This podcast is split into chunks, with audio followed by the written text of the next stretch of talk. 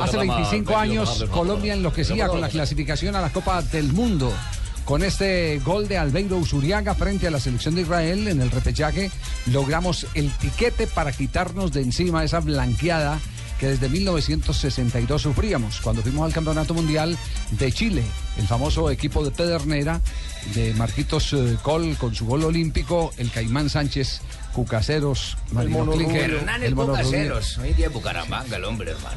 de verdad que hace 25 años, bueno, recordar, se convertía la ciudad de Barranquilla en casa de la selección Colombia. Y los mejores momentos de la selección Colombia, definitivamente en las fases eh, clasificatorias, han estado en la capital del Atlántico. Recordemos que Saludo fue- a Barranquilla, Claro que a, sí. a todos aquellos catanos hoy, pero jóvenes, jovencitos que nos atendían hace 25 años. De espíritu. Sí, claro. Y No qué está- bueno que el registro de mi voz haya quedado grabado para siempre. la- Histórico, ¿cierto? Histórico en la voz de todo el mundo. Yo no soy catano. Minuto había por el 73 fue cuando eso. Fabito No. gateaba en esa época. Fabito, Fabito eh, lo, lo ponía Fabio Poveda Márquez porque había unas rumbas después de cada partido Decía, en la ¿quiere casa. que lo lleve al carrusel o a la vaca? A la vaca, a la vaca, ya a la vaca. Gana vaca. Y Fabito, Yo- yo- Fabito, Fabito era el que chuleaba a los invitados que llegaban para ¿Ah, que sí? nadie se ¿Ah, fuera sí? a colar. Sí, sí, se lo paraban en la puerta.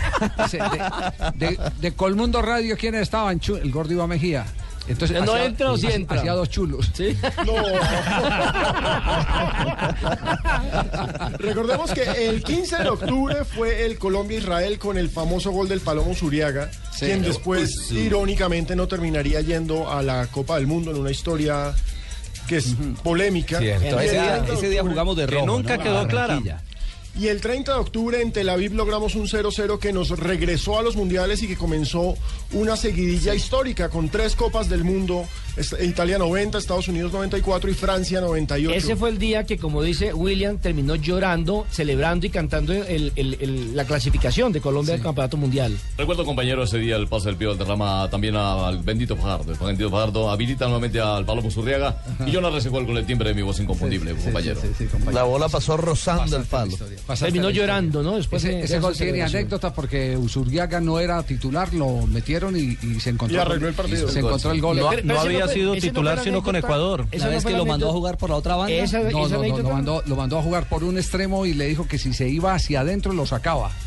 y, el, y- y el negro recibe el pase del bendito, marca el gol y se le vuelve a Maturana y le dice, si ve Pacho que por dentro también se puede. Se le dice. el Pero- bendito pero, Fajardo José, está en que- línea con nosotros, que- dos de la tarde, 48 minutos. Bendito, ¿cómo le va? Buenas tardes. Hola Javi, qué bueno saludarte, hombre, fue tanto tiempo, sabes que el cariño es mucho para ti, toda tu familia, igualmente desde mi familia también muchos saludos, Javi, a todo tu grupo de trabajo, un abrazo inmenso. Pues eh, un placer tenerlo acá para recordar ese 15 de octubre de hace 25 años, eh, cuando se consiguió eh, aquella clasificación con un pase espectacular eh, suyo al, al Palomo Zuriaga. ¿Qué recuerda de ese momento? Sí, Javi, sí. Sí, y recordamos ese partido pues con mucho cariño porque al final, la postre, es que nos llevó a- al Mundial de Italia 90. Eh, nosotros sabíamos, eh, eh, eh, Israel por idiosincrasia, sabíamos que iban a luchar hasta el final, que iban a ser muy férreos, muy defensivos, y que como tal, eh, fieles a, su tradición, iba a ser muy duro, lo cual así fue. Afortunadamente teníamos en el banco un hombre como Albeiro, Palomo, que es un hombre irreverente, que es un hombre distinto, eh, Albeiro un jugador muy diferente, y debido a esto yo creo que fue que Albeiro en una jugada que sabía que si jugaba conmigo, sabía que yo le iba a profundizar, por donde fuera, yo le decía, démela nomás, que yo se haga de taco, ya sea mirando hacia atrás, yo no sé de qué manera, pues la vuelvo allá que llegó, y así fue, eh, la, la, la logré eh, filtrar por entre los pies de uno de los, de los defensas, eh, de la cantidad de piernas que había allí. Y bueno, afortunadamente el Beiro, como definía, nos dio ese gol que a la postre ya sabe que pues se la suba ya clarificamos. Claro, claro, ese, ese es un eh, buen detalle para explicar el, el momento y es el que había un conocimiento mutuo porque en Nacional jugaban juntos. ¿Cierto? Sí. Claro. Sí, sí, sí, sí, claro. Y, la llegada de Albeiro fue fundamental para nosotros, porque no sé si recuerda Javi que nosotros inicialmente en Nacional teníamos eh, eh, lo que llamábamos el toque-toque, pero en algún momento carecíamos de profundidad. Entonces, con la llegada de Albeiro, que era un hombre que era de arrancada larga, era un hombre muy profundo, y después de que él ganara posición en el fondo, ya enganchaba, o ya era gol, o cualquier cosa ocurría, pero con Albeiro eh, nos facilitó, eh, nos facilitó el juego de conjunto, de tenencia de balón, nos lo facilitó porque con él ya hubo la sorpresa que necesitábamos para ganar cosas grandes, como en efecto lo hicimos. Claro que sí, Javier. Me acuerdo del bendito Fajardo donde viene el saludo especial, compañero. Me acuerdo porque en el minuto 73 yo decía mucho toque toque y de aquello nada, compañero. Todavía no me había llegado el gol y por eso decía, arranca la pelota el pío del derrame, mucho toque toque y de aquello nada. Por eso era que se le criticaba tanto a Nacional y a la misma selección colombiana de fútbol que jugaba más horizontalmente, que profundizaba poco y que cuando llegaba al área, si no encontraban el espacio para seguir tocando, se volvían a comenzar la jugada. Correcto, Eh, diga- digamos que, que con el paso del tiempo, eh, los recuerdos que afianzan más. ¿Usted qué recuerda cómo poder definir a Albeiro Uriaga? Yo le confieso, bendito, que nunca lo pude definir. Porque eh, si pasaba uno por un parque y habían unos niños jugando eh, bolas o canicas, como se dice, ahí se plantaba. Si tenía que sentarse a conversar con un celador de la cuadra, ya mayor, hablaba con el abuelo. Y, y- y- y así era por el estilo, era, era como de, de todos los estratos y de todos los niveles. No, no podía uno identificar su edad eh, en materia de madurez. Indescifrable. Exacto, sí, sí, sí, Albeiro era un hombre impecable que eh, así tú era para jugar fútbol, que te daría por acá o te daría por allá, igualmente era en su vida porque Albeiro, eh, es más, eh, Albeiro eh, cuando estuvo acá en Medellín lo veía uno conviviendo y compartiendo más con niños, cuando llegaba por ejemplo esta fecha que era disfraz y todo esto, Albeiro lo veía uno comprando disfraces para entregarle a los niños pues, compraba muchos dulces. Entonces él disfrutaba esto como si fuera uno de ellos. Y luego así cuando los perros eran de, de la tercera edad, igualmente se comportaba así. Y, y me parece que esto fue motivo para que Pacho en algún momento le preocupara, porque veía que Albeiro estaba ganando en el tema de liderar unos eh, afectos muy especiales dentro del grupo, que entonces el grupo estaba extorsionando lo que era un líder. Entonces me parece que eso fue lo que de pronto, en un momento determinado, lo había por lo hubo de castigar la elección, porque Albeiro en en la cancha, la verdad, era eh, un referente especial, era que nos algo completamente diferente a lo que teníamos de mitad de cancha hacia atrás.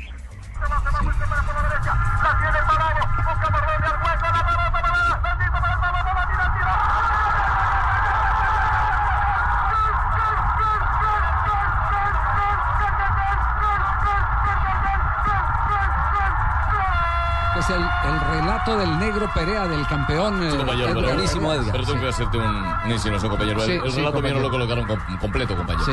Deberías colocar mi relato completo porque fue el timbre de voz que... ¿Y usted no lo puso hoy en azuquita para el café? No, No, no, no. Lo, lo puse, pero por la mañana, compañero. Por la mañana, sí, sí. ¿Y lo quiere completo aquí en.? Por favor, compañero. Sí, el de William. Sí, lo tenemos el de William completo, muchachos. Ahí está. Ahí estoy yo, compañero. Selección nacional. Entregando la pelota al bendito el pibe.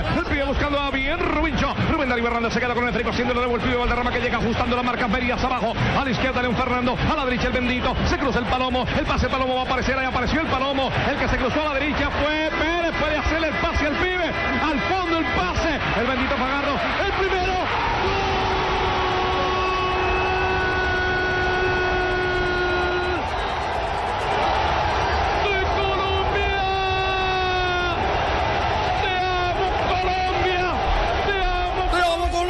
Colombia! ¡Qué narración, compañero! Se me hizo la me Compañero, compañero, no me diga más. Eh, bendito, eh, sobre, sobre el tema de, de disciplina, de manejo de, de- o, de, o de acatar autoridad de, de parte de, de, de Usurriaga, eh, usted lo decía ahorita, de pronto ya no, no, no respetaba a Maturana. E- ¿Ese fue el hecho que, que puntualmente le costó la ida al Mundial? Respeta.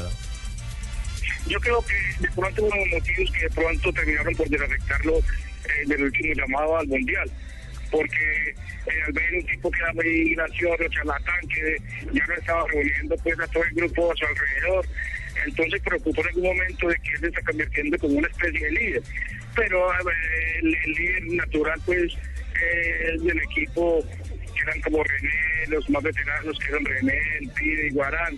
Entonces ellos estaban, pues por estar riendo, estaban, eh, digamos, de, algún pacho de pronto dejando de, de, de asumir ese liderazgo que les correspondía a ellos. Y que el Palomo que estaba subiendo, porque el Palomo, eh, yo le enseñé que, que, porque Pacho nos decía mucho, hermano, eh, deben de estar a los bares, cantinas, todos esos hermanos, después de un partido. Van a un bar, no, vayan a un buen restaurante, vístanse bien. Entonces Palomo me preguntaba ¿de dónde me bien, entonces yo vengamos aquí, vamos. Entonces ya el hombre con las pintas se veía ya, era, se veía muy bien, pero como era primera vez que lo íbamos así, entonces todo el mundo le decía que qué ropa y me, el Palomo decía que esto era Charlize, que no sé qué bailan salsa, y no sé qué. Entonces, Pacho, todo el mundo lo reuníamos en torno y él empezaba a bailar, entonces lo hacía mucha gracia, entonces me preocupó en algún momento, entonces el liderazgo que iba subiendo y y me parece que al final eso fue porque si fuera el partido político me parece que hubiera hecho falta también un jugador de esta talla y de calibre en el mundial. Ah, lo que dice bendito es cierto, Javier, y den gracias a Dios que no nos juntamos Palomo y yo. No, pero usted nos no tuvieron está- usted épocas no era de esa diferentes. Por eso nos tuvieron épocas diferentes. Usted pero- tenía como 18 años. Ah, imagínate, yo con el Palomo, los dos, en- dos, dos líderes, uno natural y otro antinatural. Y ambos de tranco largo. Además Bendito. tenía el tranco más largo que yo. Uy, uy, uy. Bendito, la, la clasificación termina lográndose en Israel, que en ese momento era algo absolutamente desconocido para nosotros. En Ramat Exactamente. ¿Cómo fue ese viaje a Tel Aviv, esa experiencia de ir a jugar en una plaza absolutamente desconocida? Porque ustedes habían tenido la oportunidad en el 88 de tener una gira europea, pero una cosa es tener la gira europea con Wembley y todo lo demás, y otra cosa es tener que ir a jugar a Tel Aviv, un fútbol que en ese momento Y no un aún- amistoso. exacto, sigue siendo muy exótico. Sí, sí, los probé ante todos, sabían lo exótico que era. Nosotros por el cual nos fuimos con mucha antelación para que nos acostumbráramos y supiéramos que era una cultura completamente diferente, que era en su patria un lugar donde iban a haber locales, donde ellos están acostumbrados en su tierra a ganar sus guerras.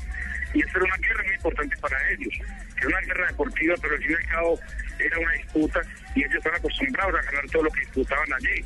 Entonces nos prepararon muy bien, fueron muy inteligentes los profes en mostrarnos todo el país, todas sus ciudades, a mostrarnos toda su historia, el por qué ellos han sido en la historia como todos los guerreros y cómo tendríamos que enfrentar a los guerreros.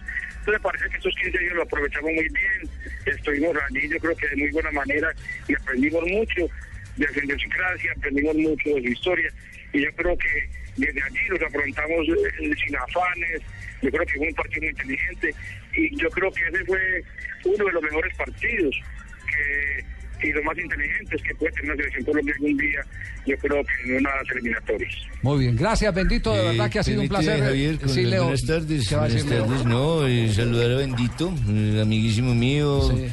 Eh, habla muy bien, es un tipo que tiene una labia más grande que la mía y, ¿Ah, sí? y le ha ido muy bien en la vida, pero porque yo le vendí la cruz de Golgota. Le vendí la cruz de Golgota y pues por eso hemos, nos ha ido también en toda la vida. Chao. Bendito, chao, un abrazo. Muchas gracias. Ay, un abrazo grande, hermano. Un abrazo inmenso para todo tu grupo de trabajo. Chao.